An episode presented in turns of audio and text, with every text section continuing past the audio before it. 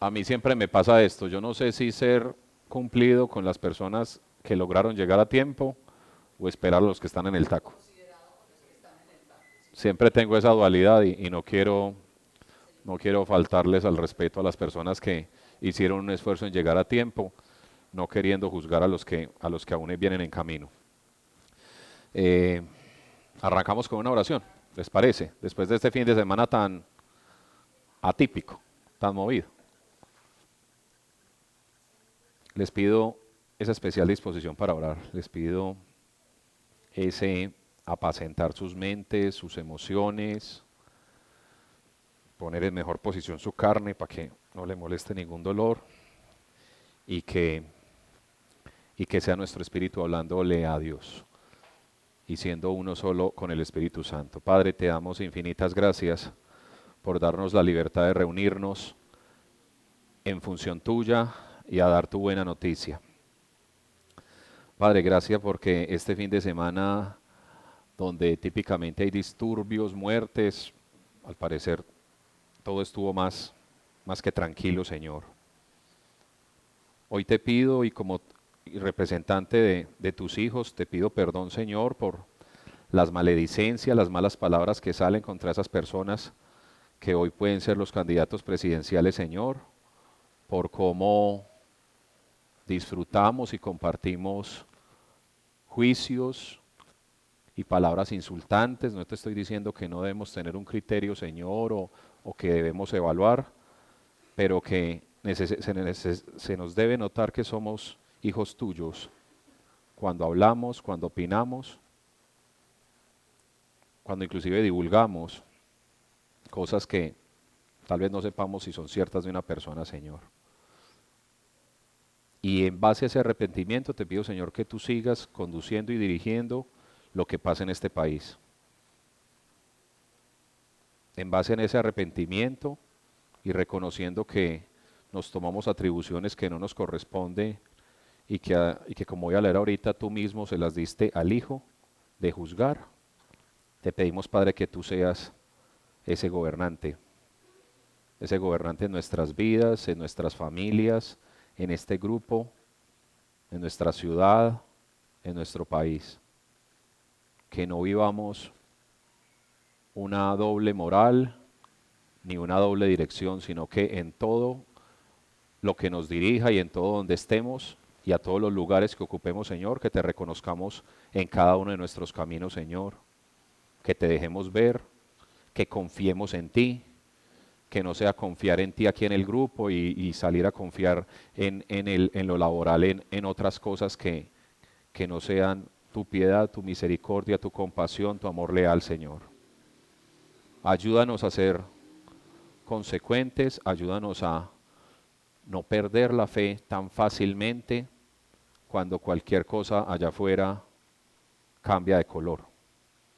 Cuando el día se torna un poco más frío la noche un poco más oscura, pareciera que borran inmediatamente nuestra fe. Y yo te pido, Señor, que ese granito que pusiste de fe en nosotros se afiance, que tenga raíces, que permanezca, que trascienda, que atraviese cada aspecto de nuestra vida, que no lo tengamos solamente para lo espiritual, que tú no seas nuestro aspecto espiritual, que tú seas nuestro papá, que tú seas nuestro ayudador, que tú seas nuestro ejemplo a seguir Jesucristo, que tú seas nuestro consolador, maestro y guía Espíritu Santo, en todo.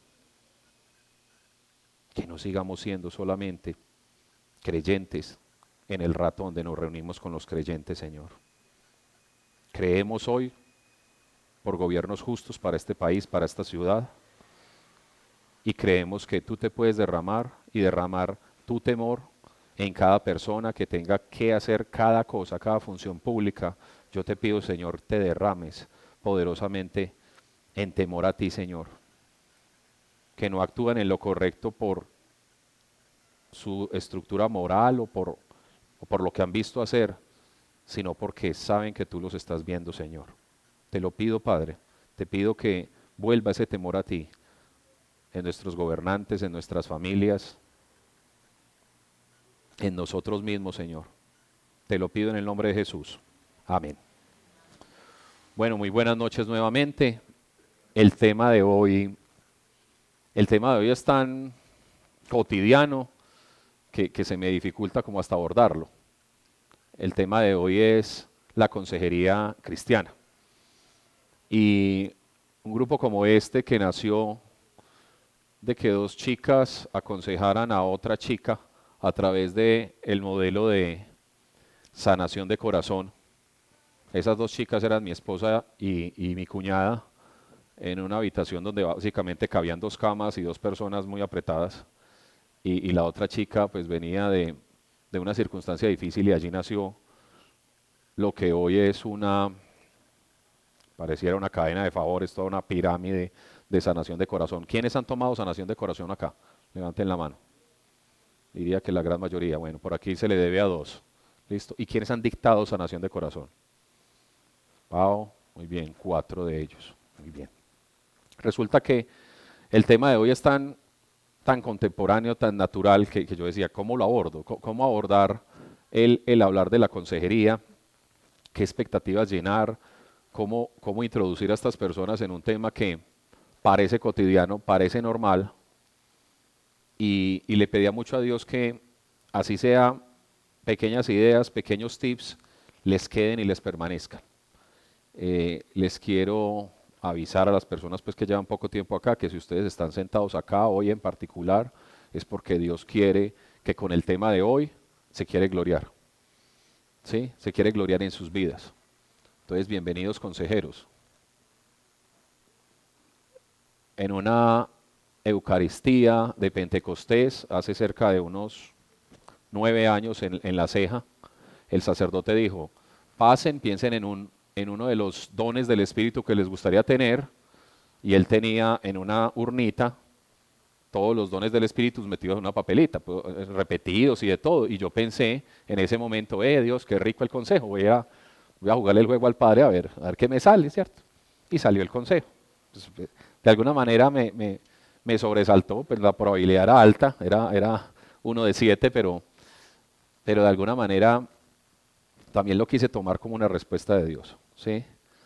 Eh, de la manera como Dios más me usa y como yo más me disfruto el servicio en aprender, a servir y vivir, es pudiendo ser esa persona donde tal vez se puedan acercar a, contar acerca de algo, a hablar de un problema. Con los chicos arrancamos en el año 2012 Pasos hacia la Libertad en Cristo, que también es una consejería dirigida. Es decir, muchos de los servicios que se desarrollan acá en, en Aprender, Servir y Vivir tratan de dar consejos. Y por ende, pues será bien importante asumir y saber cosas que tenemos que tener en cuenta de ambos lados. Si somos una persona que está buscando consejos o si somos una persona que está dando un consejo. Yo hoy quiero que sean capaces de abstraerse y de jugar en esos dos roles para los tips y las cositas que voy a ir diciendo, ¿cierto? Si son personas que, que, que aconsejan como Dios espera que aconsejen, y si son personas que van a buscar consejo o que por el contrario aconsejan a todo el mundo, pero sus decisiones prefieren tomarlas a solas y no piden consejo de nadie, incluyendo a Dios. A veces nos sucede que somos buenos en un rol y no tan buenos en el otro. Y yo creo que si Dios ha mencionado el consejo y lo menciona en el primer salmo, que ya alguno de ustedes me va a colaborar leyéndolo, es porque es importante. Yo creo que Dios no nos mandó en iglesia por casualidad. Yo creo que Dios no nos mandó con inclusive testimonios que, que tienen algunos matices parecidos por casualidad. Él quiere que inclusive de las mismas dificultades que hemos vivido a lo largo de nuestra vida, eso sirva para que otros tengan esperanza, para que otros tal vez no cometan el error o salgan del el error en el que uno estuvo muchos años, que salgan mucho más rápido por el testimonio que uno les pueda dar. ¿Listo? ¿Qué es un consejo? Me atreví a buscar, a, a googlear esto y salió esto opinión o parecer que alguien da o recibe acerca de su conducta futura. La otra que leí fue esta, es una recomendación acerca de lo que podría pensarse, decir o de otra manera hacer frente a un problema, tomar una decisión o manejar una situación. Esta segunda es un poco más, más completa, más larga, pero en ambas están diciendo hay un momento crítico, hay un momento coyuntural, debo tomar una decisión y va a, haber, va a pasar algo donde necesito saber qué hacer. ¿Sí? Isaías capítulo 9, versículo 6. Regálamelo, Dore. Para que quede en la grabación, yo ahorita también vuelvo y lo leo, en otra versión. En, el, en la que la tengas, no hay problema, Dore.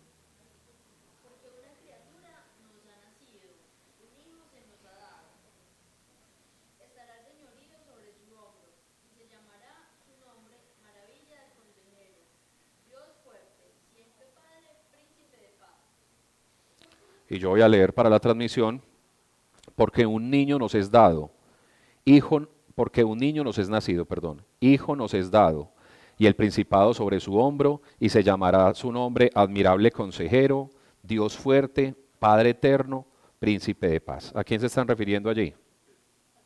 A Jesús, ¿cierto? Lo tenemos claro que es Jesús. Y dentro de las características que, que pusieron a Jesús fue admirable consejero. Yo quisiera que ustedes en algún momento de lo que, de lo que han, que, por un instante piensen en a través de la vida de Jesús, qué consejo han recibido. De esas películas que nos ven de la Semana Santa, de, de, su vivencia con Dios. Pablo. Orar. Ok. En estos días, yo no sé a quién le leí que Jesús era el hombre más ocupado, pero aún así sacaba tiempo para orar. Por ahí leí en, algún estado o en alguna vaina de esas. ¿Qué más? ¿Qué otro consejo ustedes a través de la vida de Jesús han recibido? Que ustedes dijeron, esto de Jesús es de las cosas que, que más me ha servido y que más me gusta aplicar. Depender de Dios, la dependencia de Dios, muy bien. La oración, la dependencia de Dios. ¿Qué más?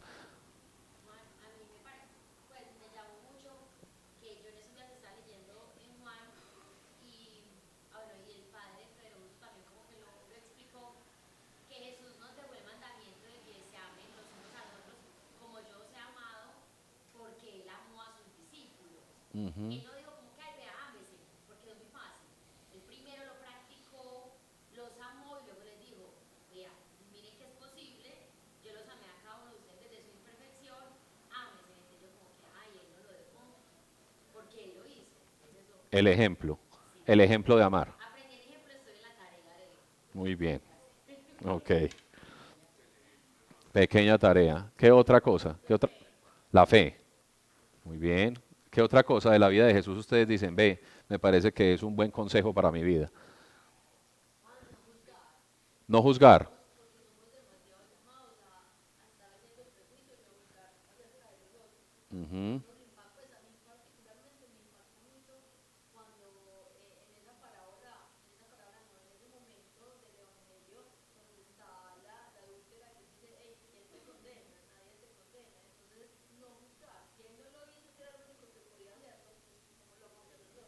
No juzgar. Muy bien, ya me están anticipando, ya vamos para allá.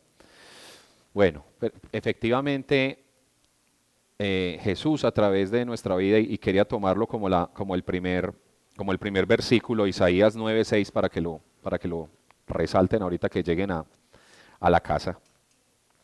Porque de los cuatro atributos, pues obviamente hay uno que aplica bastante para la charla de hoy, pero cuando queremos un consejo, eh, nos es difícil encerrarnos a orar. Queremos es hablar con otro colega, con otra persona, con alguien que comparta maneras, formas de pensar, de pronto hasta que conozca un poquito de nuestro caso, del mal genio de nuestro jefe, del carácter de, nuestros padres o, o, del que conoce a la tercera amiga, entonces venga, sentémonos a hablar de ese problema que tengo con esa amiga. ¿sí? Solemos buscar el consejo en terceras personas y aquí la palabra nos dice, que hay un admirable consejero. Que hay un admirable consejero. ¿sí? Quería ponerlo en el lugar que se merece y, dejarles, y dejarles esa, primera, esa primera enseñanza. La consejería cristiana, porque pues uno puede aconsejar de cualquier manera, uno puede ir al psicólogo, uno puede ir a un abogado a que le dé un consejo acerca de su situación laboral, de su situación conyugal, de lo que sea, pero la consejería cristiana es traer principios de la Biblia a la vida del aconsejado. Entonces, lo primero para yo decir, estoy dando una consejería, es que tengo en cuenta la palabra de Dios. Y el consejero tendrá como capacidad, como habilidad, cerrar, ayudarle al aconsejado a cerrar esa gran brecha que hay entre su hacer, su pensar, su sentir y lo que la palabra de Dios dice que hagas, dice que sometas, cerrar esa brecha. Hay una brecha y siempre vamos a encontrar una brecha entre lo que esa persona hace y lo que la palabra dice. ¿Sí? Pero para entrar a, lo que decía Dore, les pido que leamos en el Evangelio de Juan, el capítulo 5, los versículos 22 y 24. Les voy a permitir que les voy a pedir el favor que alguien me lo lea, Paulita si es posible, y yo luego lo leo para la transmisión. Juan capítulo 5, 22 y 22 a 24. Bienvenidos.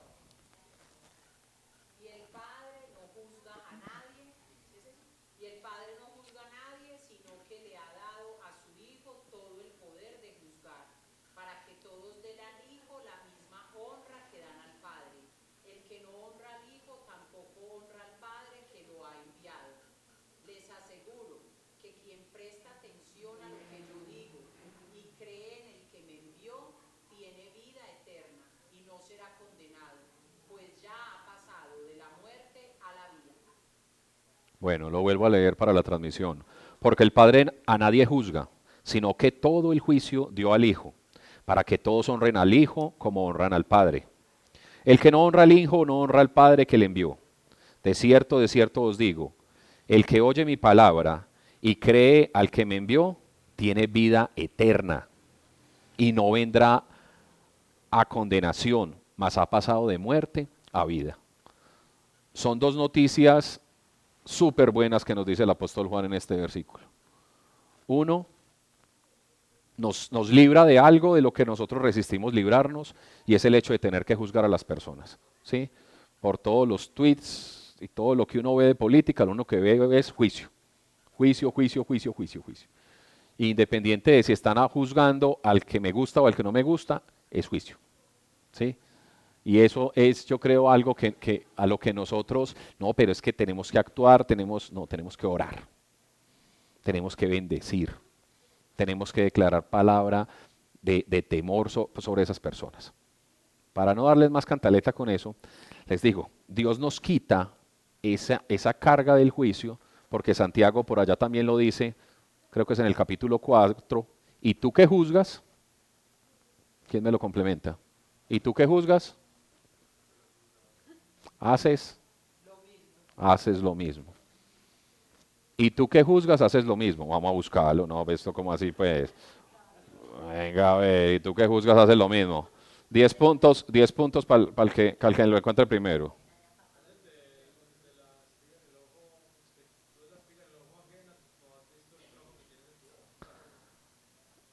Pero creo que lo dice en, en otro momento. Es que la carta a Santiago a Romanos, capítulo 2, versículo 1. Con razón, es que los despiste. Ay, transmisión, dame paciencia. Por lo que eres inexcusable, inexcusable, oh hombre, quien quiera que seas tú que juzga, porque en lo que juzgas al otro te condenas a ti mismo, porque tú que juzgas haces lo mismo. No es que harás lo mismo, está diciendo haces lo mismo. ¿Sí? Haces lo mismo. Definitivamente necesitamos someter esa lengüita y dejarle que el juicio lo haga Jesucristo. Vuelvo, otro, otro para resaltar. Van a buscar Romano capítulo 2 y el primer versiculito. Le ponen ese amarillo o ese fucsia que le resalte, ¿cierto? Porque para que se quiten, eh, eh, Dios nos quiere quitar eso. Es decir, yo, yo, yo pienso cuando hay algo muy difícil que juzgar y uno piensa que es en, la, familia de ese juez y de, todas las personas que están alrededor de eso. Y uno dice, uy, ¿cuánta presión hay sobre eso? Pero aún así uno se quiere a toda hora estar tirando la presión de juzgar cosas. somos esa generación, esa generación de comentarista deportivo que, tal vez nunca ha cogido un balón, pero, pero ningún jugador le sirve, ¿sí? Ese, ese hábito del juicio que lo tenemos desde, desde los comentaristas deportivos parece que está atravesando todo y todo el mundo tiene algo que criticar, decir o no parecer de, lo que, de algo de otra persona que sí hace y que critica menos, sino que hace. ¿sí? Voy a hacer una lista de cuatro cositas que, que el Espíritu Santo me ponía acerca de lo que el consejero no hace, de lo que el consejero no debe hacer. ¿Listo? La primera es que no juzga. No, no, uno como consejero, créanme que no le cuentan siempre cosas triviales, a veces son cosas difíciles de, de, recibir, ¿cierto? Eh, y, yo les decía eh, a unas personas cuando preparaban el testimonio, que cuando uno cuenta el testimonio y, y esa persona que lo hirió, la gente del público la queda odiando, es porque no contaste bien tu testimonio, pues porque lo que hiciste fue transmitir todo el odio al público y el público lo absorbió, ¿cierto? Eh, creo que, de igual manera uno tiene que tener una capacidad cuando, cuando escucha a ese aconsejado desahogarse de, de no juzgarlo, ni a él ni a la persona con la que esa persona puede tener el conflicto, ¿cierto? Porque aunque pareciera necesario y lo voy a decir más adelante, que la persona que estoy aconsejando sienta que tengo empatía con su emoción, que es muy distinto, pero no puedo meterme en el círculo de odio o de no perdón en el que él está, ¿cierto? Me tengo que quedar afuera para sacarlo de ahí, para ayudarlo a que salga.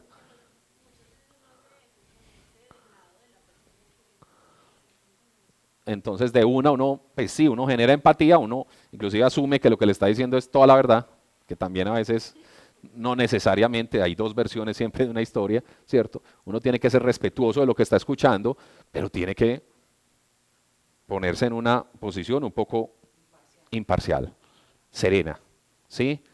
Es decir, si la persona sale con más rabia contra ese que te dijo, pues no hiciste la tarea. Es decir, algo malo pasó ahí.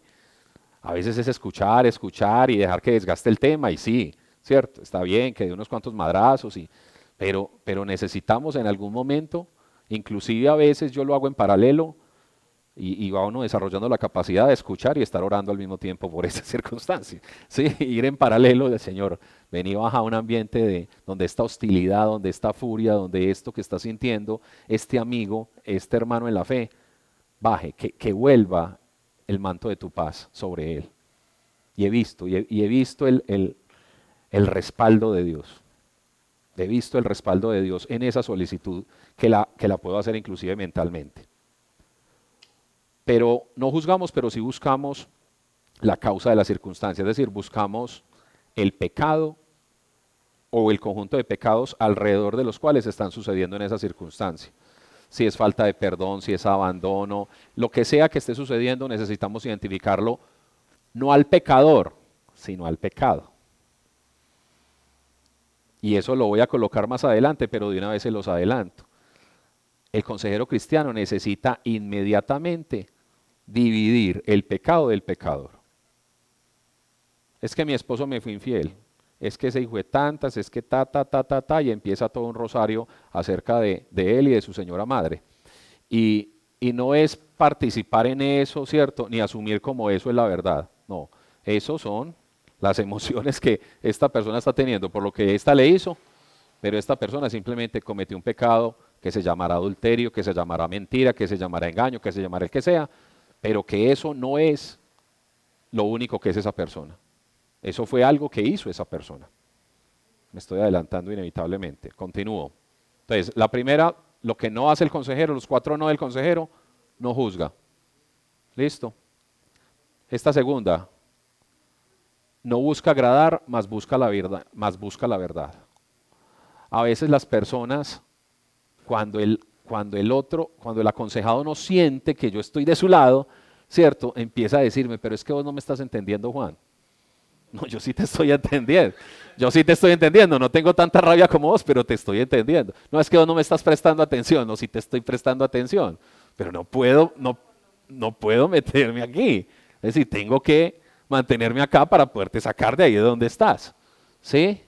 Y empieza uno a hacer preguntas en búsqueda de la verdad, en búsqueda de la verdad de esa circunstancia. ¿Cuál es la intención? ¿Cuál fue la razón oculta para que esas cosas sucedieran? Y casi siempre todos somos víctimas de víctimas y hay una cadena de pecado, de un, de un, de un suegro adúltero que tuvo hijos adúlteros y, y, un montón de circunstancias, o de un suegro alcohólico con abuelo alcohólico, hijo alcohólico. Somos víctimas de víctimas y, y estamos metidos inevitablemente en cadenas transgeneracionales de pecado que nos lleva a donde estamos hoy.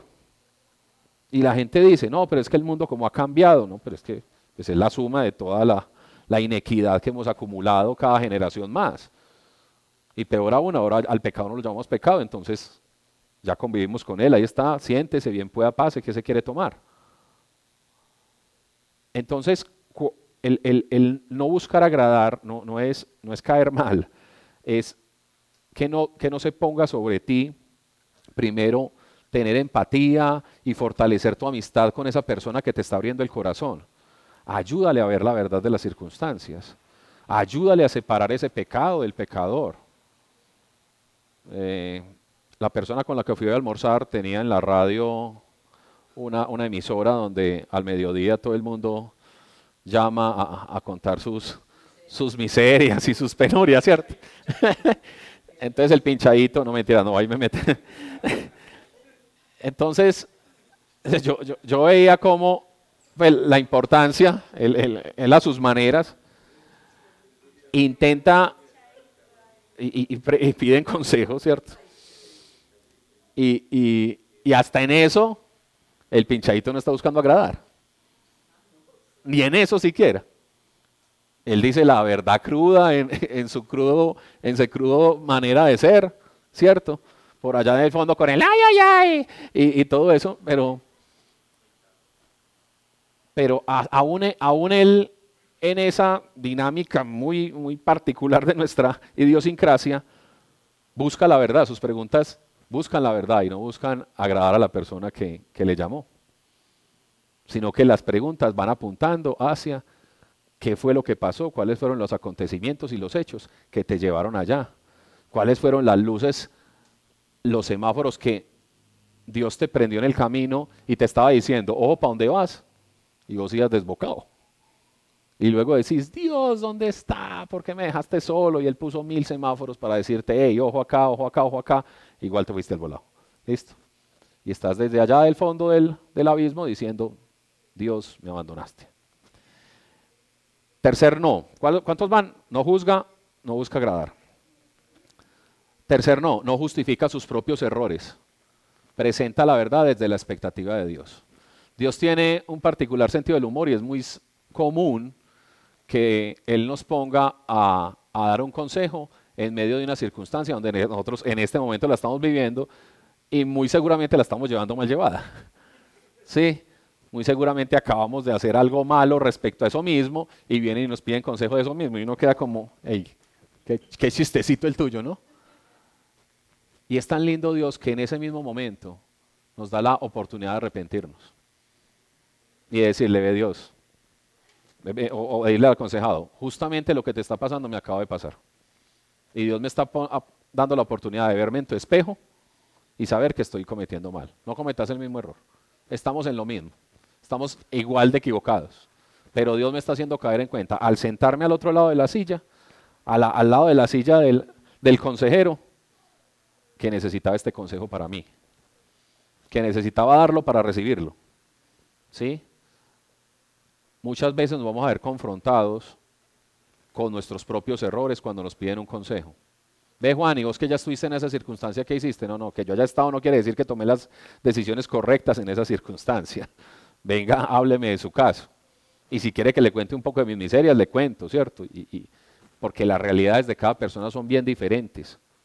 Pero también a veces nos vemos en la necesidad de que si tenemos un pecado oculto o, estamos justificando algún hacer de nuestra vida que le estamos no queriendo entregar a Dios o que nos fuimos por un camino y, o que estamos simplemente creyendo que vamos por el camino de Dios y tal vez no, eh, lo queremos empezar a ofertar a todo el mundo.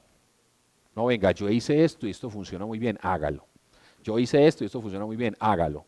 Cuando son cosas demasiadas específicas, más que ir, buscar la palabra, orar, sino decisiones específicas de las cosas, muchas veces nos podemos encontrar dando un mal consejo. Porque estamos simplemente diciendo, haga lo mismo que yo para yo creer o tener más objetos de, de, estudio para ver si tomé o no una buena decisión. Y eso es irresponsable, ¿cierto? Decirle a una persona que haga lo mismo que uno, simplemente porque uno lo hizo y cree que le funcionó, eh, puede ser irresponsable. Es decir, necesitamos lo de arriba, buscar la verdad, buscar la causa, buscar el pecado, buscar lo que hay detrás de ello. Hubo, bueno, ahorita cuento esa anécdota. Tercera. Eso, está en la abogada. Cuarta. No le da inmediatamente la razón, pero demuestra amor con la empatía de la circunstancia del otro. Ha habido consejerías, inclusive oraciones de intercesión, donde yo siendo lagrimadura, pues yo no he sido muy llorón, Dios me pone a sentir el dolor de la otra persona y me pone a llorar con la otra persona y parejo. Y, a veces eso es lo que esa persona necesitaba. Ver que no está solo con su dolor. Ver que no está solo con su circunstancia. Y no se cruzó ninguna palabra, tal vez es una oración de esas donde nos tomamos las manos y oramos por alguien. Y, a veces lo que siente el otro y el quebranto y, y el quebrantamiento del otro, Dios no lo permite sentir. La empatía no es darle la razón al otro, es acompañarlo en ese dolor, no, dejarlo sentir solo en esa, en esa situación de dolor, en lo que le duele eso que le está pasando. ¿sí? Para eso no necesariamente tengo que odiar a la otra persona o, o le tengo, no, es simplemente realmente escucharlo con intención y darle un espacio para que también él tal vez se quebrante y decirle Espíritu Santo, vení y en este momento de quebranto, metete vos. Que seas vos rompiendo en ese llanto, rompiendo esa cáscara de, de, falta de perdón o, esa, o, esa, o, o a veces son cáscaras de yo tengo que ser capaz, yo tengo que ser capaz hasta que se revientan y dicen, Juan, es que ya me di cuenta que no soy capaz. Y hay ese momento de quebrantamiento donde no es una oportunidad para el consejero, es una oportunidad para el consejero admirable. No crean que en ese momento, ay, no, yo soy un berraco, no. El Espíritu Santo está ahí y te está permitiendo y dando el honor de ver cómo Él, algo malo, lo aprovecha para glorificar su nombre y para responder a ese sustantivo de consejero admirable y entrar a la vida de esa persona. Desgraciadamente, un gran porcentaje de las personas que nos acercamos al Señor, nos acercamos en un, en un momento de quebranto, en un momento donde tocamos nuestro propio fondo, donde estábamos mal. Y eso nos hace malos. ¿Será que sorprendimos al Señor por eso? A veces me he encontrado dando consejerías que se tienen que terminar necesariamente solo volviendo evangelización. Porque todas las circunstancias de las personas están tan bien que realmente lo que necesitan es resolver un asunto de fe, porque hoy todo lo que tienen y todo lo bueno que les está sucediendo, lamentablemente no se lo atribuyen a Dios. Creen que han sido sus esfuerzos, creen que son su, su, estable trabajo, el buen negocio, la buena pareja que les tocó, la buena familia en la que nacieron y creen que todo eso es simplemente y justifican todas esas buenas cosas que les están pasando y dicen, no, sí, yo creo mucho en Dios, y, pero, pero cuando no está sobre la roca, pues llega el viento y ese buen empleo, esa pareja, esa buena circunstancia, ese, ese buen momento que estabas al parecer viviendo, se desmorona. Ese Dios con minúscula donde estabas poniendo tu fe se cae y ahí vienen los corazones rotos. ¿sí? Y ahí vienen grandes decepciones y somos tan conchivos que le decimos, Dios, ¿dónde estabas? Pues donde me dejaste, en el olvido, ¿no? Me dejaste al margen. Me dijiste, hágale que yo puedo. Hágale que con plata me, como el mundo. Hágale que si tengo estas tres cosas, resuelvo el mundo. quítese, quítese que yo voy solo. Y cuando esos falsos dioses fallan, necesitamos al verdadero Dios. Continúo. Entonces les decía ahorita, uno de los, voy a dar ideitas aquí, aquí sueltas que me, que me ponía el espíritu y me dio como dificultad hilarlas en un solo párrafo. Y es que el consejero es necesario que disierna o separe las emociones, los pensamientos, los impulsos, la carnalidad y la verdad de, de, lo que sucede. Es decir, a veces es una gota que derramó el vaso, ¿cierto? Y hay un montón de, una marejada de emociones que esa circunstancia derramó. La típica pelea donde el hombre ya está que le pasó y ella está como, un, como una fiera y uno se da por desentendido, uno dijo una bobada, pero fue la bobada que derramó el vaso de un montón de cosas, de una marejada de hostilidad, de un vaso de hostilidad que le hemos estado echando jarras todos los días y tenemos un tanque de 10 mil litros de hostilidad cargado en esa mujer y llega un día donde se lo vacía. Eh, el consejero tiene que ayudar al aconsejado a discernir lo que él está sintiendo, de lo que él es, de su identidad, de cómo lo que siente o cómo lo hacen sentir, o de lo que él viene pensando, porque hay personas que vienen con problemas imaginarios. Son más los problemas imaginarios con los que vienen a consejería que problemas reales. No, Juan, es que, yo, es que yo creo que no voy a ser capaz de, es que yo creo que no voy a lograr tal, es que yo creo que no voy a alcanzar tal, es que siempre son cosas que todavía no han sucedido, que están por allá en el futuro, y estoy hablando de futuro diciembre o futuro en cinco años, no han pasado, y eso los tiene con el, con el colon a reventar de la preocupación, ¿sí? y un montón de circunstancias que, que, no suceden. Entonces, a veces necesitamos ayudarle a que, a que la persona siente qué son emociones, qué son pensamientos y qué son hechos reales. ¿sí? ¿Qué es lo que realmente te está pasando y qué es, y qué es el otro gran componente de simplemente tu constante proyección de tu obsesión por planear el futuro? Y para eso Jesucristo nos dejó una enseñanza muy bonita acerca de vivir el presente. ¿Cuál es? Ayudémosle a los a los que vienen por primera vez.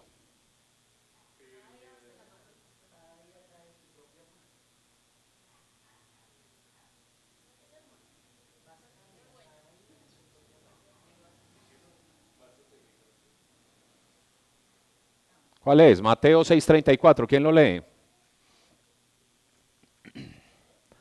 Ese capítulo 6 de Mateo uno se lo diera saber completico.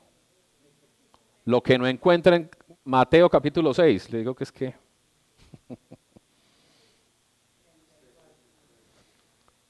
que no, no os afanéis por el día de mañana, porque el día de mañana traerá su afán. Basta cada día su propio mal. Bástale a cada día su propio mal. Lo leo para las de la transmisión. Estoy leyendo Mateo capítulo 6, versículo 34.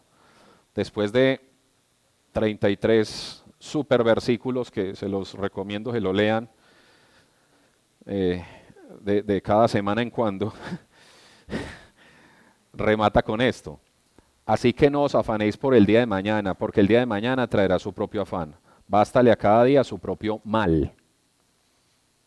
Jesucristo está reconociendo que va a haber cosas que nos van a salir malas, que va a haber lluvia, que se nos va a chorrear algo en la camiseta y tenemos una entrevista por la tarde, que van a pasar cosas malas.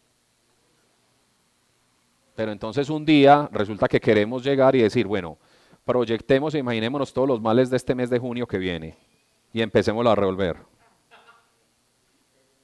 Pues sí, eso se llama presupuesto, ¿no? Los que trabajamos con presupuesto no estallamos con eso, ¿no? ¿Cómo voy a cumplir la meta? ¿O cómo voy a hacer para no pasarme de los costos de, de este mes? ¿Sí? Nos... Está bien, si en el trabajo lo tiene que hacer, aplíquelo para el trabajo, pero no se lo lleve para su vida resuelva cada día. Permítale que Dios le vaya resolviendo cada día. Juan, pero es que la cuota de julio no sé cómo la va a resolver. No venía en serio. Estamos a 31 de mayo, viejo. Yo ni siquiera sé qué va a desayunar mañana. Dale suave. Dale suave que te vas a matar. No, Juan, pero es que uno tiene que tener ambiciones. Sí, pero tenga ambiciones, pero que no lo maten. Mírelo como lo tienen. Mire sus ambiciones, dígame qué están haciendo por usted. ¿Sí? están haciendo que usted trabaje hoy full para que esa cuota de julio llegue más rápido o, o lo están distrayendo cuando es 31 de mayo y debería estar pensando en el cierre del mes. ¿Sí? Cierre de mes, y se lo acordé. Tranquila que yo también tengo como 20 informes de cierre de mes. Bueno. Identifica los placebos, el, buen consejero identifica los placebos, justificaciones y el mal direccionamiento de la fe del otro. Algo que nosotros necesitamos identificar como consejeros es si en el aconsejado hay fe y para dónde está apuntando. Vuelvo y repito. El consejero debe identificar si en el aconsejado hay fe y para dónde está apuntando. No, Juan, pero te estoy contando el problema. No, pero vení, vos que estás creyendo. Vos que estás creyendo que va a pasar. Vos que estás creyendo que cómo se va a desenlazar este problema. No, no, no, yo creo que nos vamos a separar. Tu fe es para que se separe. Sí, sí, yo creo que eso ya no hay nada. Entonces, ¿a qué viniste? No, para que me aconsejes. ¿Pero qué crees? No, no, que nos vamos a parar. Yo, pero movete de ahí, pues permitite empezar a proyectar tu final diferente para que tus pasos sean hacia una dirección diferente. Porque si vos ya tenés el fin antes del principio y tu fin es horrible, tus pasos cómo van a ser? Conduciendo al horrible. No, es que donde me responda esto, yo le digo, ah, bueno, para las que sea entonces. Listo, entonces suerte. Entonces suerte, suerte. Y si uno se va así, ya así, pues, ¿a qué vamos? A pelear. Necesitamos volver a mover la aguja de la fe. Venga, ¿usted qué quiere realmente que suceda con su trabajo, que suceda con su familia, que suceda con su pareja, que suceda con su negocio, que suceda con su... ¿Realmente usted qué quiere? Venga, arranquemos de, hacia dónde quiere poner a su fe. Venga, redireccionemos la flecha de fe. No, es que todo está oscuro, todo está horrible, me va a quebrar, me va a quebrar, me va a quebrar, me va a quebrar. Me va a... Ah, te quiebra. Cuando logramos identificar o las justificaciones, pero centrémonos hoy en la fe, la fe del que está en medio del problema. Claro, está nubada, claro, es que está en medio de una, de una dificultad. Es como, es como si un marinero se le perdiera la brújula, ¿cierto? Y está de noche y, hay tiniebla y no ve, no ve ni, la, ni, la, ni la, ¿cuál es la, estrella polar o la, la, del norte, la que sea, no, hay por dónde guiarse, pues obviamente está en medio de una confusión. ¿Qué tendrá que hacer el consejero cuando encuentra una persona que está completamente con la aguja de la fe que no sabe para dónde ir? ¿Qué le diría usted a esa persona que hoy está esperando solo cosas malas para su vida? ¿Qué le diría a usted? ¿Qué le podríamos decir a una persona que hoy, respecto a cualquier circunstancia de su vida, hoy solo está esperando que le sucedan cosas malas? A ver, prueba de consejeros. Todos los que llegaron hoy a esta charla, que son tan poquitos, por algo Dios los puso acá. Yo creo que ya mañana les, tiene, les va a sentar a alguien a que practiquen todo lo que aprendieron hoy. Jesús tiene la solución. ¿Cuál más?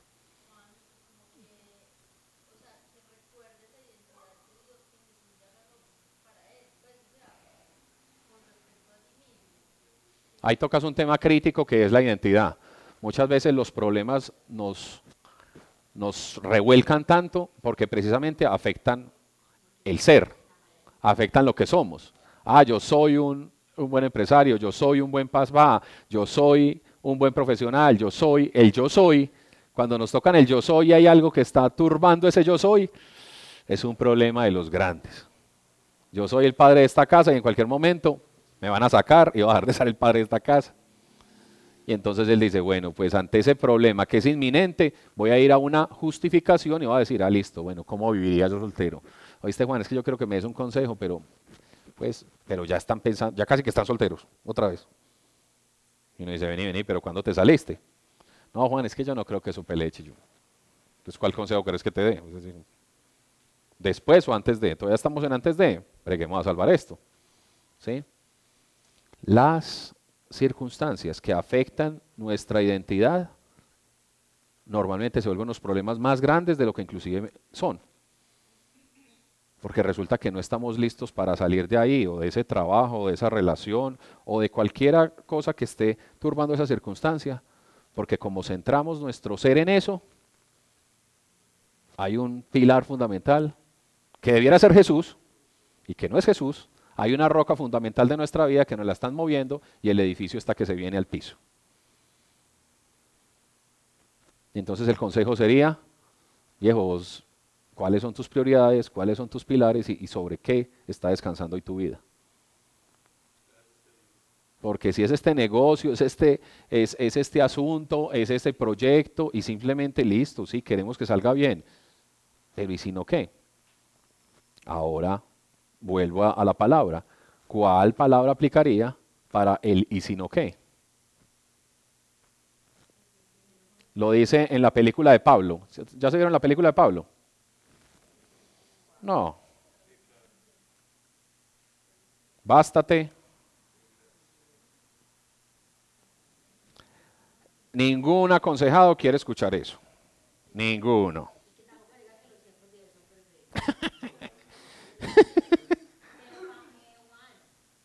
Yo le, pues ahí uno como que también es importante que la gente recuerde que una temporada no es una hora. Ajá. Pues que uno va a tener temporadas como buenas, malas también, pero que esa temporada no es el fin.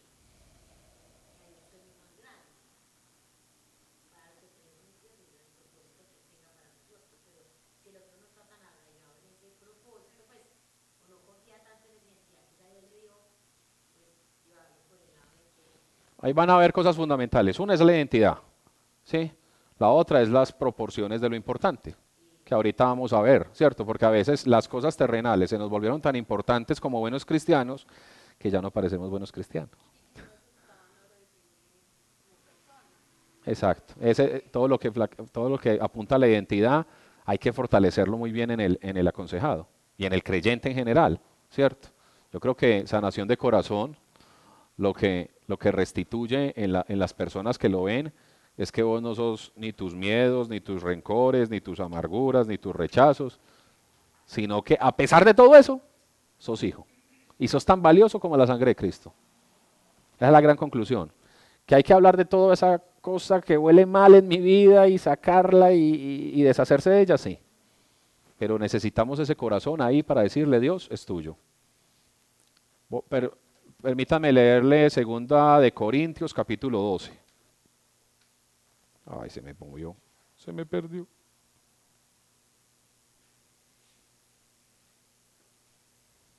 Oh, perdón. Capítulo 12, versículo 8 y 9. Ay.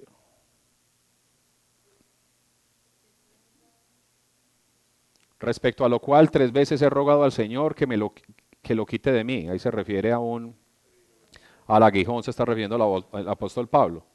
Y me ha dicho, bástate mi gracia porque mi poder se perfecciona en la debilidad. Por tanto, es buena, en buena ga- gana me gloriaré más bien en mis debilidades para que repose sobre mí el poder de Cristo. A veces las personas, y uno de los consejos que les gusta a la gente escuchar de mí, es que llegan y me, y me hablan un problema. y Yo, uy, por fin clasificas por un milagro. Por fin me llegaste con un problema que vos no puedes resolver y que definitivamente necesitas ayuda divina. Para este sí vas a necesitar a Dios. Por fin estás ante un problema que no se trata de tus fuerzas o de tu método o de tu o de, o de qué hacerlo de manera oportuna y no que te vas a tener que rendir a la voluntad de Dios. Hay circunstancias en nuestra vida que nos vuelven más dependientes. Y resulta que es que la relación con Dios es de dependencia. Cuando el mundo nos dice, pensiones rápido para que sea independiente. Ahorre bastante para que sea independiente.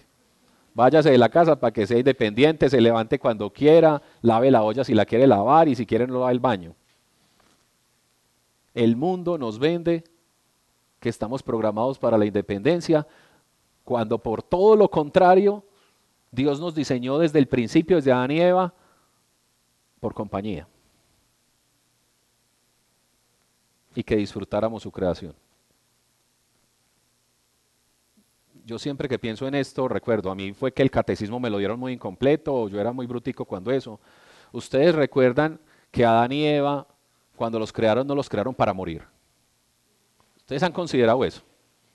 Que si el pecado, si la muerte entró por el pecado, y, y la idea no era que pecaran, eso quiere decir que Dios no los hizo para que murieran.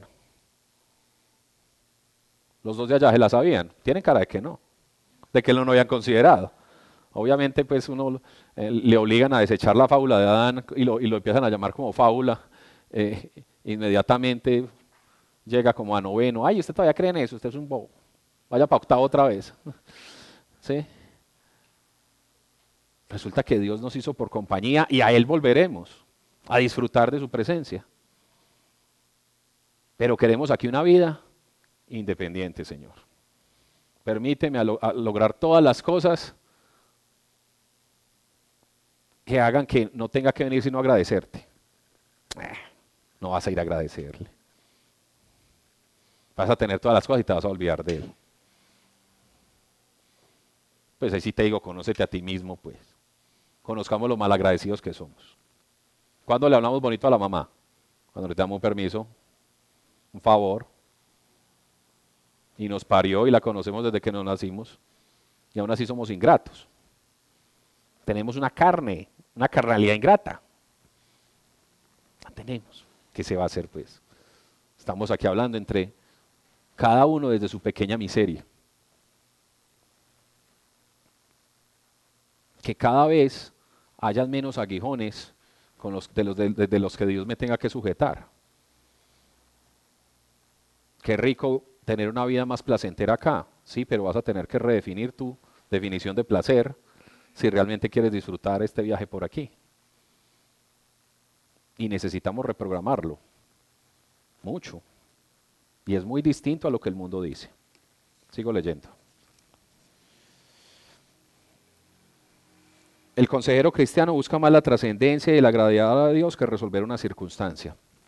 La consejería cristiana no se trata de resolver conflictos puntuales.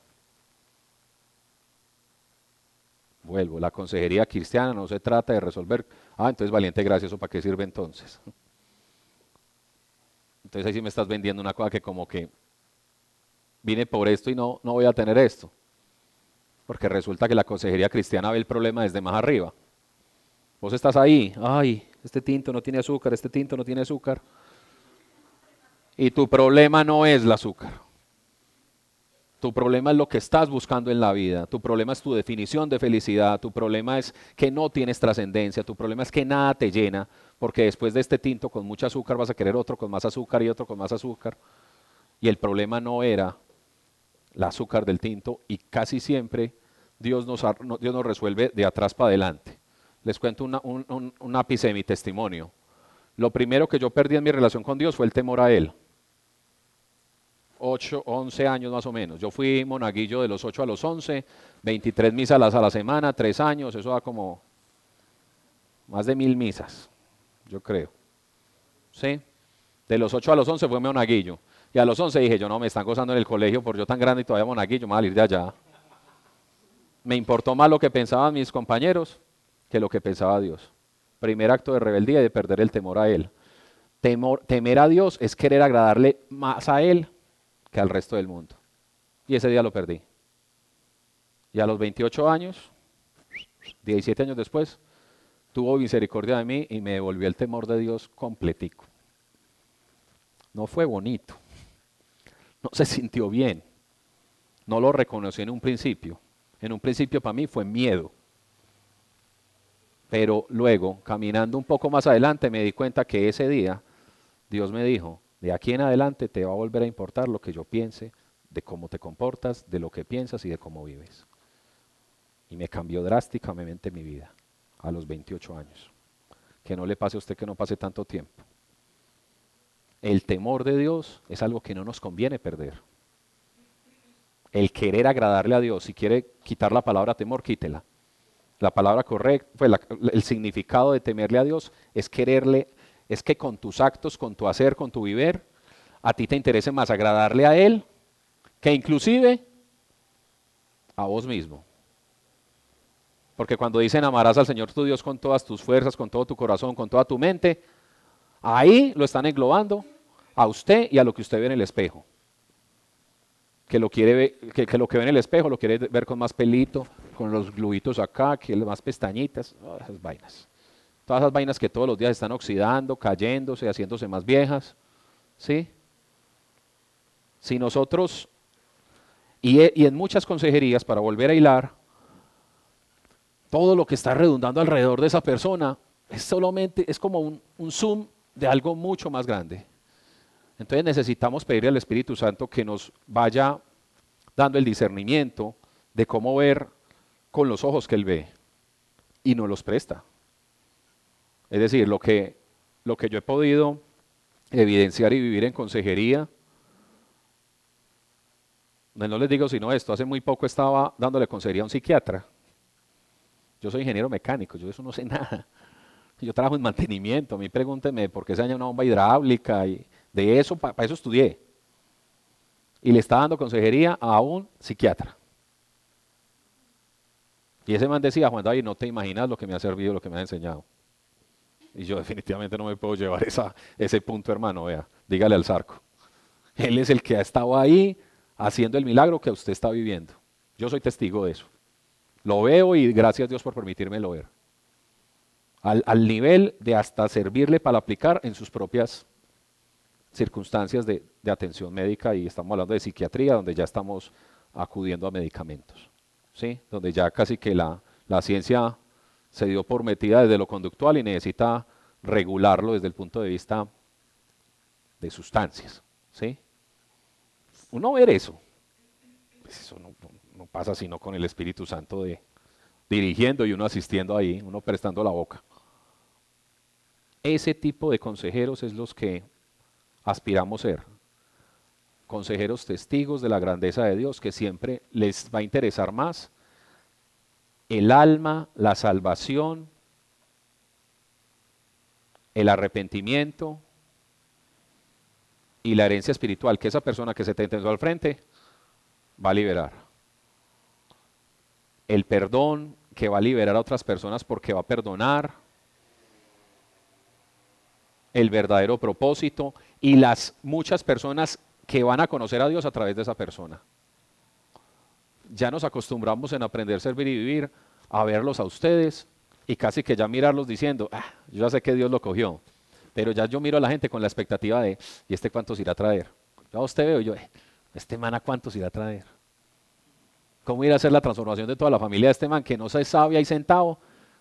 Todas las reconciliaciones y todo lo bonito que va a pasar en su casa, por haberle gastado este martes tan frío y tan difícil de venir a esto acá. Yo ya miro con esa expectativa porque es que lleva 10 años pasando. ¿Por qué, no va, no va a seguir pasando? Si nunca ha sido por mí, si nunca ha sido por el que se sienta, si ha sido por la palabra, si ha sido por su fidelidad. Nosotros ya miramos la gente y la miramos con esa expectativa. Porque aprender a servir es una escuela de servidores y formamos servidores. Hay otros lugares donde se alaba, hay otros lugares donde, donde celebras tu culto, donde tenés tu Eucaristía, eh, sí, donde se es comunidad.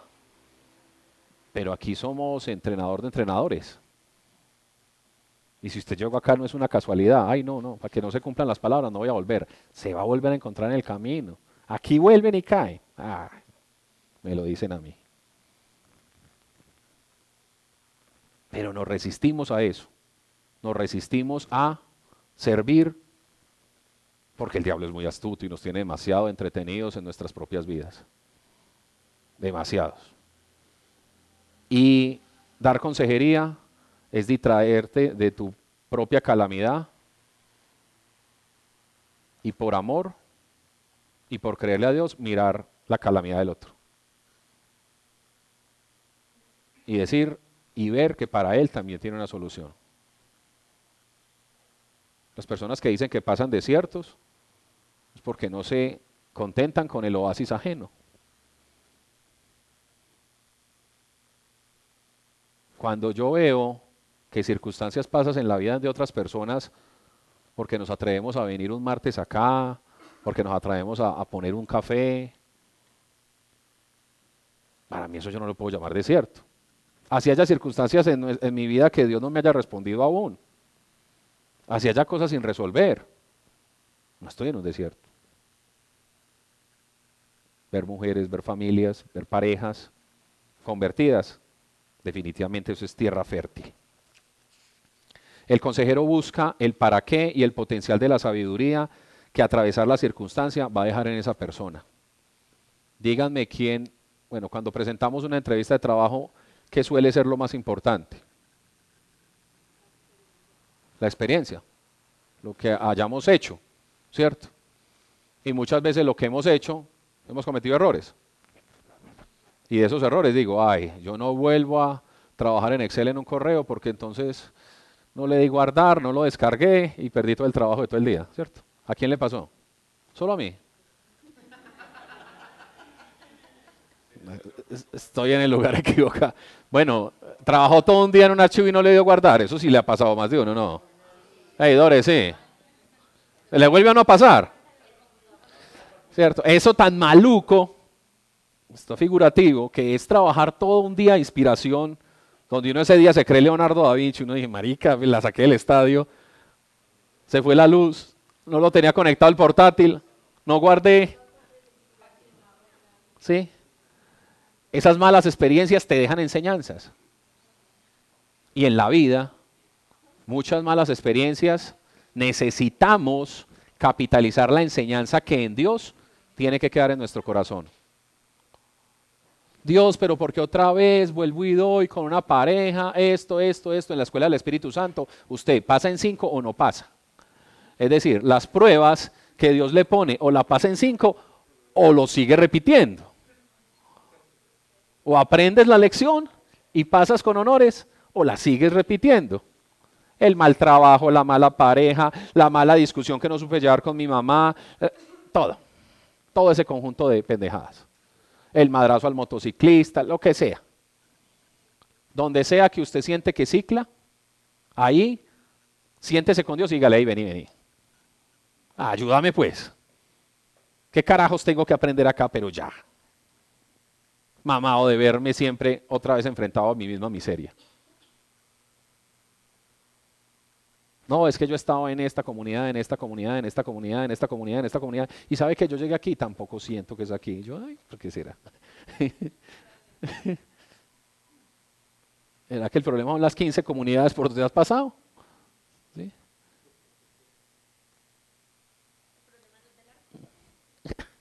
Entonces, precisamente lo que les quiero, a lo, que está redundando todo esto, es a que no podemos pedirle a Dios que no nos sucedan cosas. Necesitamos básicamente es aprender rápido lo que tengamos que aprender de esa cosa para que pasemos a la siguiente. Porque obviamente es desgastante. Es desgastante seguir en ese cuadro de depresión, es desgastante seguir sintiendo ese rechazo por mí mismo, es desgastante eh, seguir buscándole peros al trabajo o peros a mi cara cuando la miro al espejo o, peros a mi familia, o peros a mi pareja, o peros y peros y peros, y toda mi vida es una lista infinita de peros. Necesitamos decirle a Dios, bueno Dios, ya, dame la sabiduría que necesito obtener de esta circunstancia. Si, en mi, si es mi jefatura, si, ese es mi trabajo de subordinarme, listo, enséñame de humildad de una vez por todas. Y yo voy a estar todos los días piloso en qué momento puedo ser y expresar humildad a ver si paso esta prueba. O si tiene que ser someter mi carne y yo no ser tan iracundo, Señor, ya de una vez.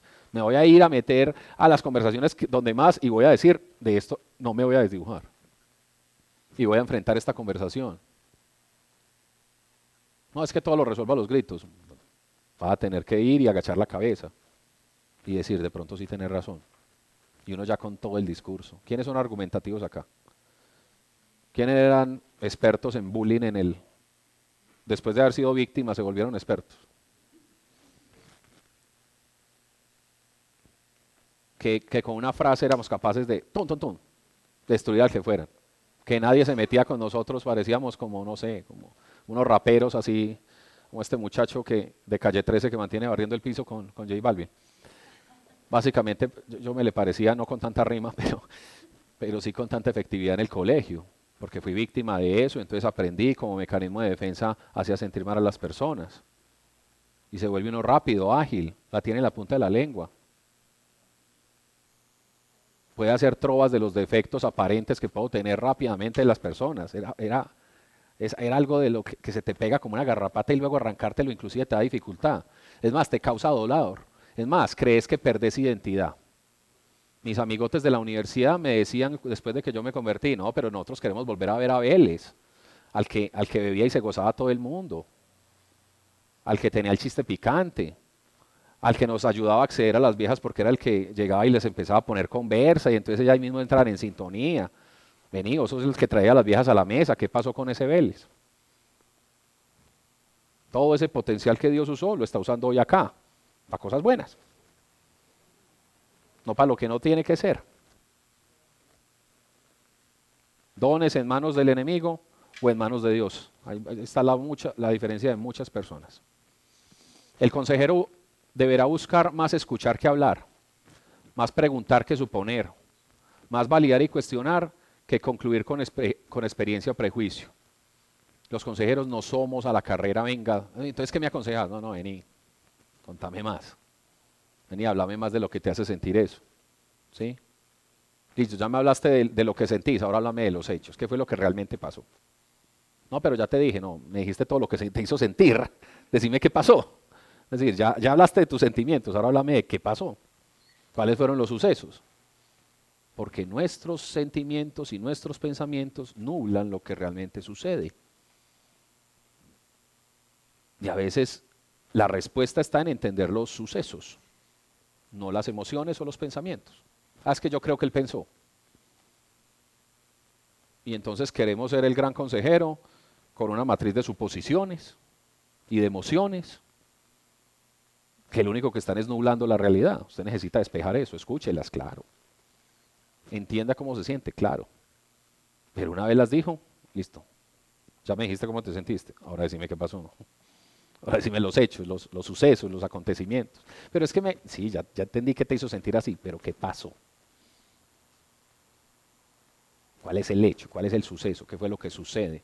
¿O qué es lo que ha venido sucediendo? ¿O qué es lo que hay detrás de todo eso?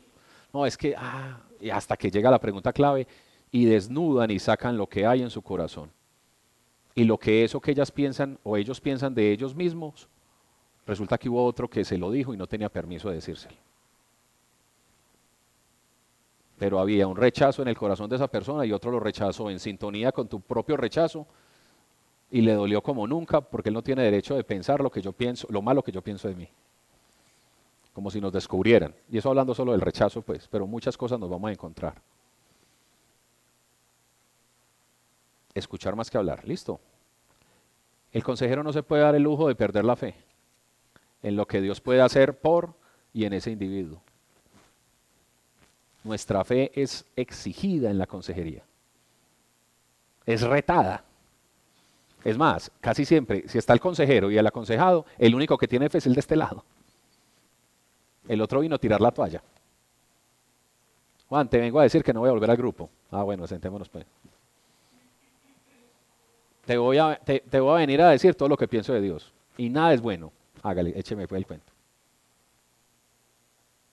Por esas cosas que no suceden, que asumimos que Dios nos tiene que dar o que Dios tiene que pasar, nosotros tenemos que sentarnos ahí y decirle, Espíritu Santo, ven, y que esto no sea solo conversación de humanos. Nosotros, yo quiero y yo espero que tu sabiduría venga y disierna, que haya una revelación en el corazón de esta persona.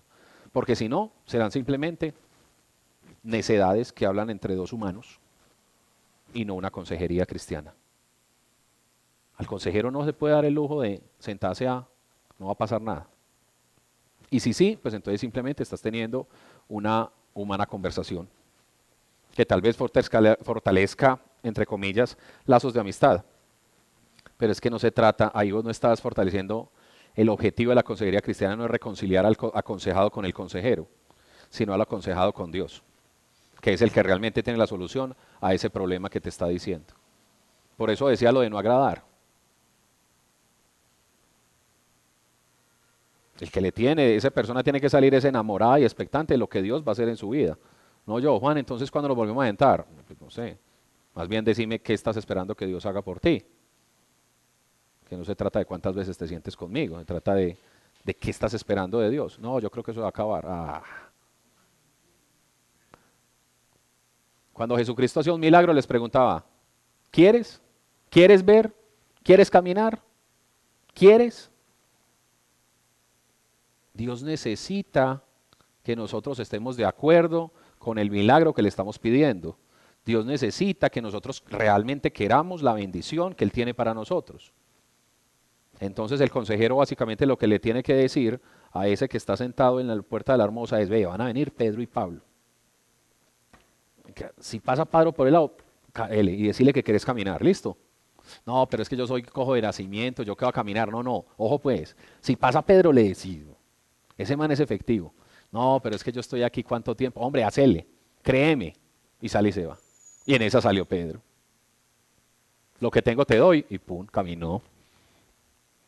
Yo no sé si esa persona tuvo una conversación con alguien que lo reconciliara con su fe. No sé si fueron los comentarios y las muchas cosas de los milagros que ya había escuchado, pero algo movió la fe de esa persona. Porque a mí no me venga a decir que una persona que fue coja de nacimiento tenía la fe intacta ese día. ¿eh?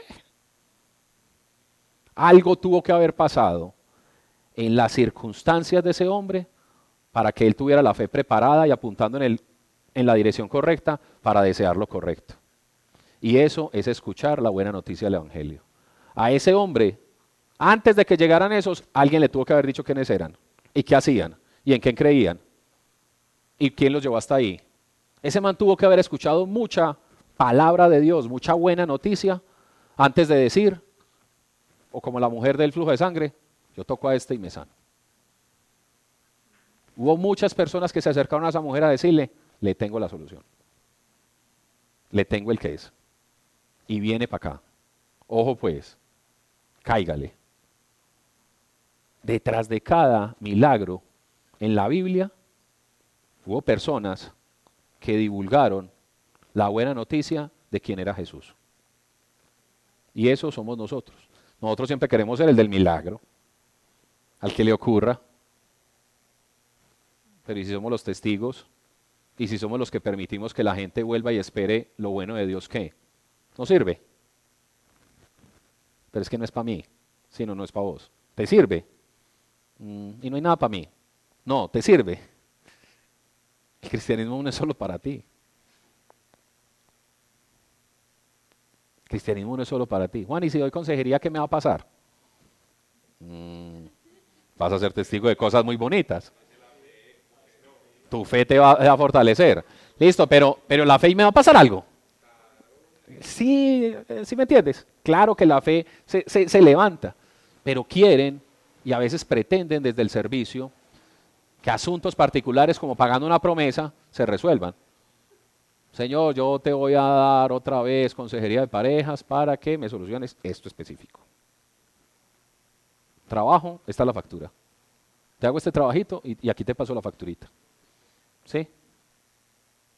Negociando ahí con el patrón. Vuelvo y leo. Ya yo debiera empezar a marcar dónde voy. Escuchar más que hablar, ¿sí? No se puede dar el lujo de perder la fe. ¿Lo dije? ¿Qué hora es? Ay, güey, pucha. Vamos a meterle acelerador a esto.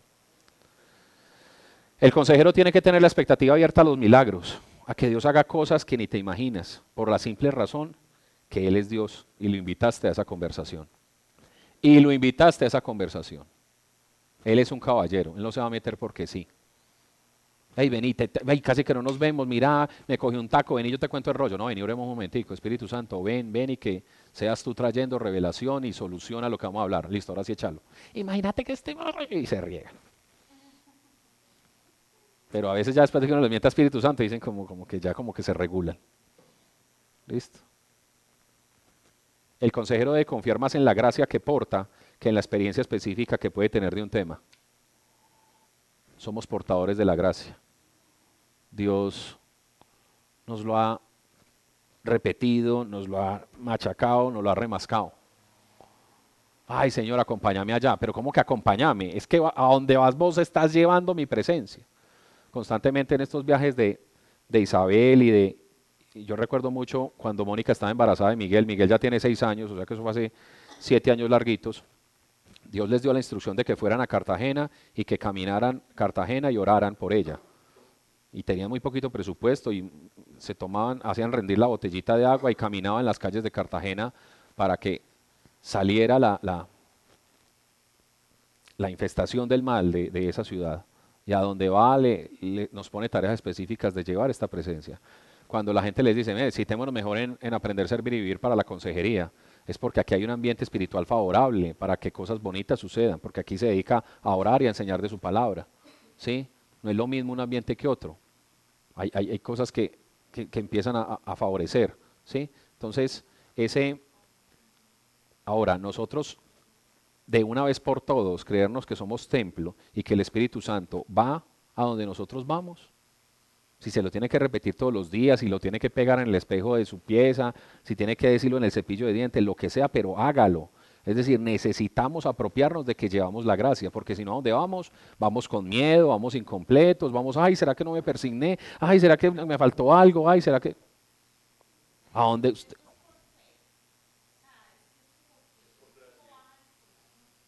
Es revelación y es probarlo, es probar que, que funciona, ¿sí? Todo acto, todo acto que nosotros arranca por un acto de fe, pero la fe, la fe que Dios nos permite dar, fe- Dios no es injusto. Y si, Dios, y si yo un día le dije a Dios, bueno Dios, te voy a creer que, que la vas a sacar del estadio con esa charla que voy a dar, que, que no tengo ni idea, que no me suena, que no me acopla, que nada, y luego llego y la doy, y, y cinco personas se me acercan y me dicen, usted me dio la respuesta que yo estaba esperando, yo digo, ve Dios, te creí y luego vi, pero Dios no es injusto. Dios, Dios no es mezquino. Tú crees por algo y Dios te deja ver. Tú crees por algo, vas al hacer y Dios te deja ver. Ahora, si tú crees en algo y no haces nada, pues no vas a tener cómo ver. ¿Sí? Señor, voy a aceptar hoy, voy a tomar esa palabra que dijo Juan David, la tomo para mí.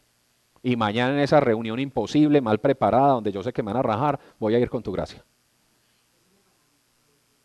Vea, esta ga- Ah, ya. El problemita es que esta galluda nos está llevando la gracia, no mentiras. Ese, ese pedir esa compañía de la gracia, hay que creerla y hay que hacerlo con fe. Y por allá nos regañan. Y háganlo con fe y no dudando nada, porque el que duda, ta, ta, ta, y le dan una varilla. ¿Sí? Con la medida de fe que usted tiene. Ah, es que es así de chiquita, con esa. Es así de chiquita, póngala a apuntar en la dirección correcta. Crea por algo en particular. Dios nos dice mucho. Yo puedo con todos los canales, pero cuando oren, vengan y háblenme de cosas específicas para que yo le dé y baje revelaciones a su corazón específicas. Si vamos a hablar de su cabello, si vamos a hablar de su trabajo, si vamos a hablar de su rutina, si vamos a hablar de su plan de celular, lo que sea que usted quiere venir a traerme acá, por favor venga y hábleme de algo específico para que yo traiga a su corazón revelación específica. Pero empezamos, Señor, te doy gracias por el sobrino ti, ti, ti, ti, ti, pasamos por un montón de gente, por un montón de cosas, pasamos por el tiempo, el espacio, movemos todo, amén. Ay, no, ya recé mucho. Sí, pero pe- hablaste de tantas cosas que, que, que cómo hace el Espíritu para decir, hasta por dónde me le meto. Pues, ¿qué le respondo de todo lo que me preguntó? ¿Sí? Nuestra capacidad de discernir las cosas no es tan profunda como la de él entregarnos. Entonces, él tiene que darnos de a poquito. ¿Sí? ¿Me hago entender? Pero ve, haz, provoca la circunstancia para que suceda y vuelve. Ahora está la típica. Ay, yo he por enfermedades y llevo cinco muertos, cuatro heridos, ¿es cierto? Siga, ¿cierto? Cero resucitados. ¿Sí? El otro se sanó fue con doles. ¿Sí? Pero si Dios te está moviendo a que lo debes hacer, hazlo. Hazlo y ya. Ananías aparece una vez en la Biblia. Ananías. Yo no sé cuántos sueños había tenido Ananías con Dios para creerle que tenía que ir donde Saulo de Tarso y convertirlo en el apóstol Pablo. Yo no sé cuánto. Para los que están perdidos, Hechos capítulo 9, tarea para mañana. Resulta que Ananías tiene un sueño con Dios y le dice, vas a ir donde este man que es un matacristianos, vas a orar por él y se van a caer unas escamas de los ojos y este man me va a servir. Se despierta ese man, yo no, yo no voy a ir donde es sicario, donde vaya me pegan. Pero ese man ya había tenido necesariamente otras experiencias de Dios, ya identificaba la, voz de Dios, ya identificaba cuando Dios le hablaba, él ya tenía una relación y ese era el día clave para él. Y ese era el día que lo clasificó en Hechos, para que el nombre saliera en Hechos de los Apóstoles. Clasificó para salir en la Biblia. Aunque nadie le ponía a nadie a Ananías. Tan mal. ¿Alguien conoce una Ananías acá? Sí, vos conoces a Ananías. ¿Usted conoce a Ananías? Un bonito nombre. No vayan a decir que para un perro, pues porque. Entonces, tranquilo. Entonces, Ananías yo no sé por cuántas personas oró, ¿sí?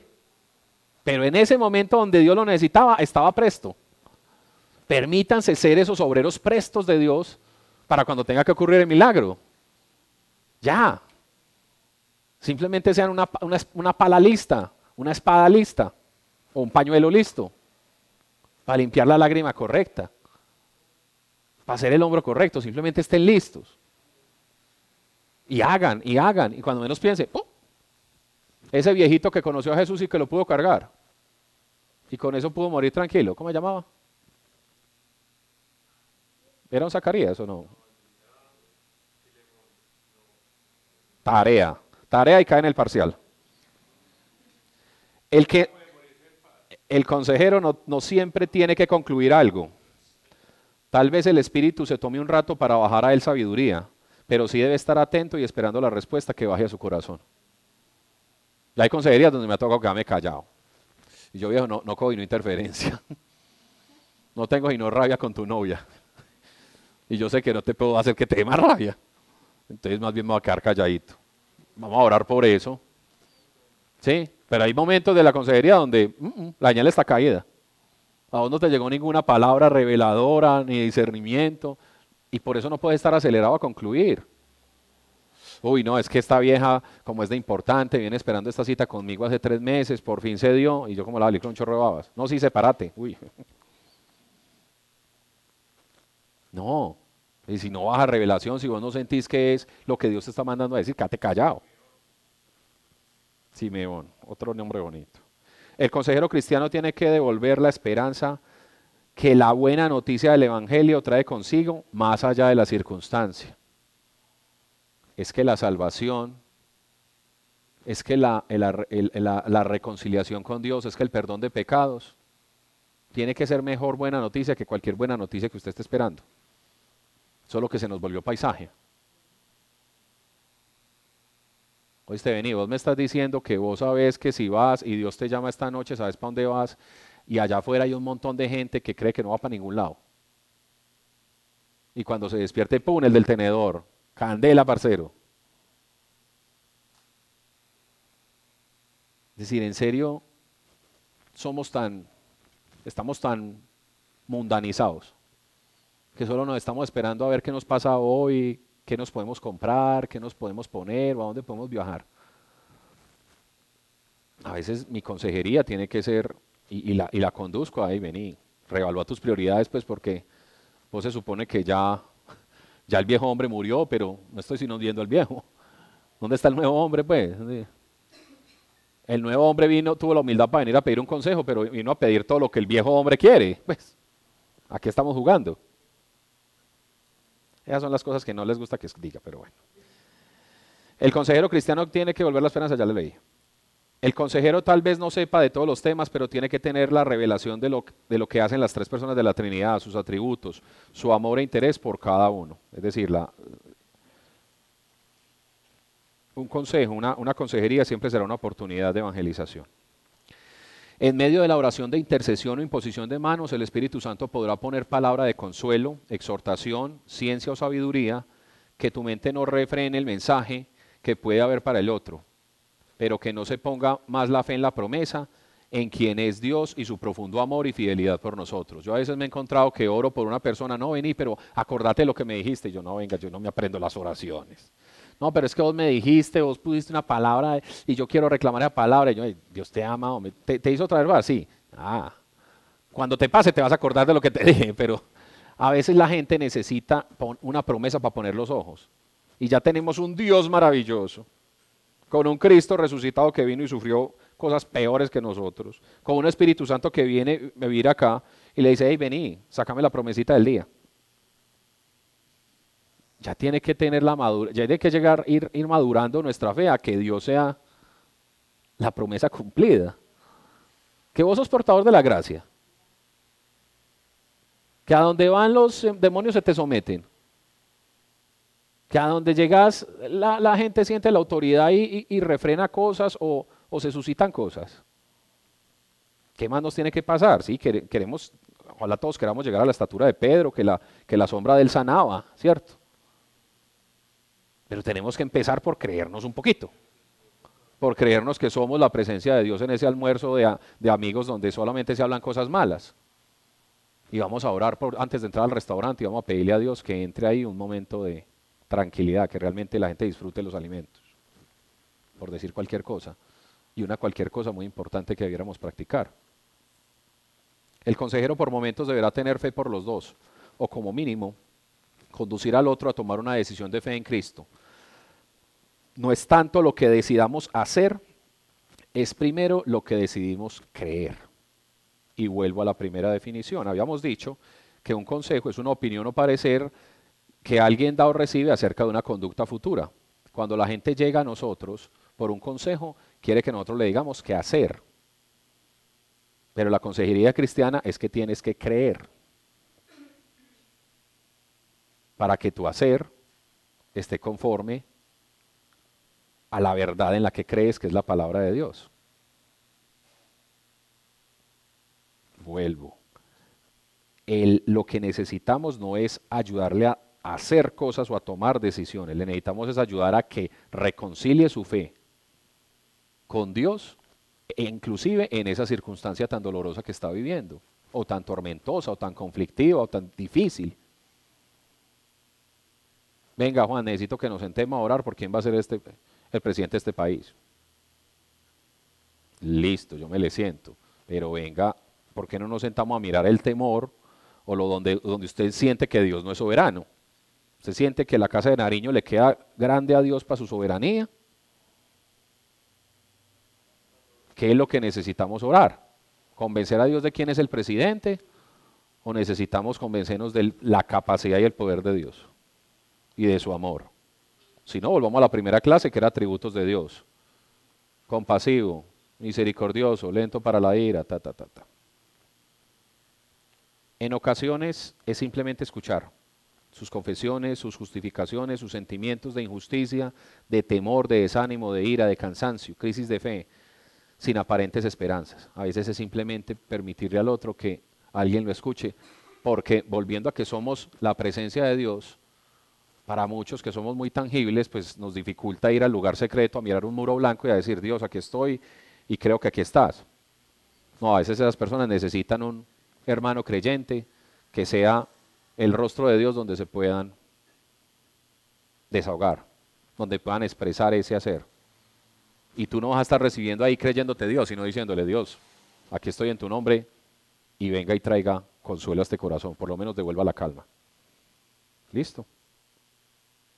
Las herramientas del consejero serán entonces la vida de Cristo y sus enseñanzas, el amor de Dios representado en el perdón, salvación y reconciliación por y en Cristo Jesús, el testimonio de amor de tu vida, en tu vida, la misericordia que pone el Espíritu Santo al ver la necesidad propia vista en la vida ajena, reconocer que somos cuerpo, alma y espíritu, me parece que es clave a la hora de una consejería cristiana, es decir, ayudarle a la persona a entender que tiene que someter sus pensamientos, sus emociones, herramientas del consejero es el orden de Dios, las prioridades, separar al pecador del pecado y guardar la proporción entre lo eterno y lo mundano. Muchas de las consejerías cristianas tienen que ver con cosas del mundo, que son finitas, que se van a acabar. El mundo está bajo la influencia del maligno. Lo que se necesita es más creyentes en este mundo. Chicos, doy por terminada la charla. Dudas, preguntas, faltando días para las nueve. Yo creí que iba a ser cortica. ¿Dudas? ¿Claro? ¿No les fue tan mal? ¿Bien? ¿Esperanza? ¿Sí? Bueno, vamos a hacer una oración. Transmisión, gracias. Padre, te damos infinitas gracias, porque a pesar de lo que somos, de los chiquiticos que somos, tú nos quieres usar y dejarnos ver tu amor, alcanzar a otros, a muchos. Gracias Señor porque nos limpias cada vez que a través de nuestra boca sale tu palabra. Gracias porque nos limpias, limpias nuestra mente y nuestro corazón cada vez que consideramos y nos permitimos sentir el amor representado en tus promesas y en tu verdad. Gracias Señor por la fe, porque no la tenemos que producir, sino que tú ya diste una medida y simplemente la tenemos que poner a apuntar en la dirección correcta. Gracias Señor por lugares como este y por cada uno de los momentos donde nuestra abuelita nos obligó a ese rosario o nuestra mamá nos dijo que oráramos de noche. Cada una de esas personas que nos han invitado a que seamos reverentes a un Dios bueno que nos ve, que nos quiere proveer, que nos quiere acompañar, que no es indiferente a nuestras emociones, a nuestros pensamientos y a nuestras realidades. Gracias Señor porque además de que nos das la fe y personas y lugares donde nos ayudan a alinear esa fe, el Espíritu Santo en vivo y en directo viene y habita aquí, en mi corazón, para que por solo que esté, realmente nunca esté solo, sino que estás ahí, trayéndome estas palabras que compartí con ellos,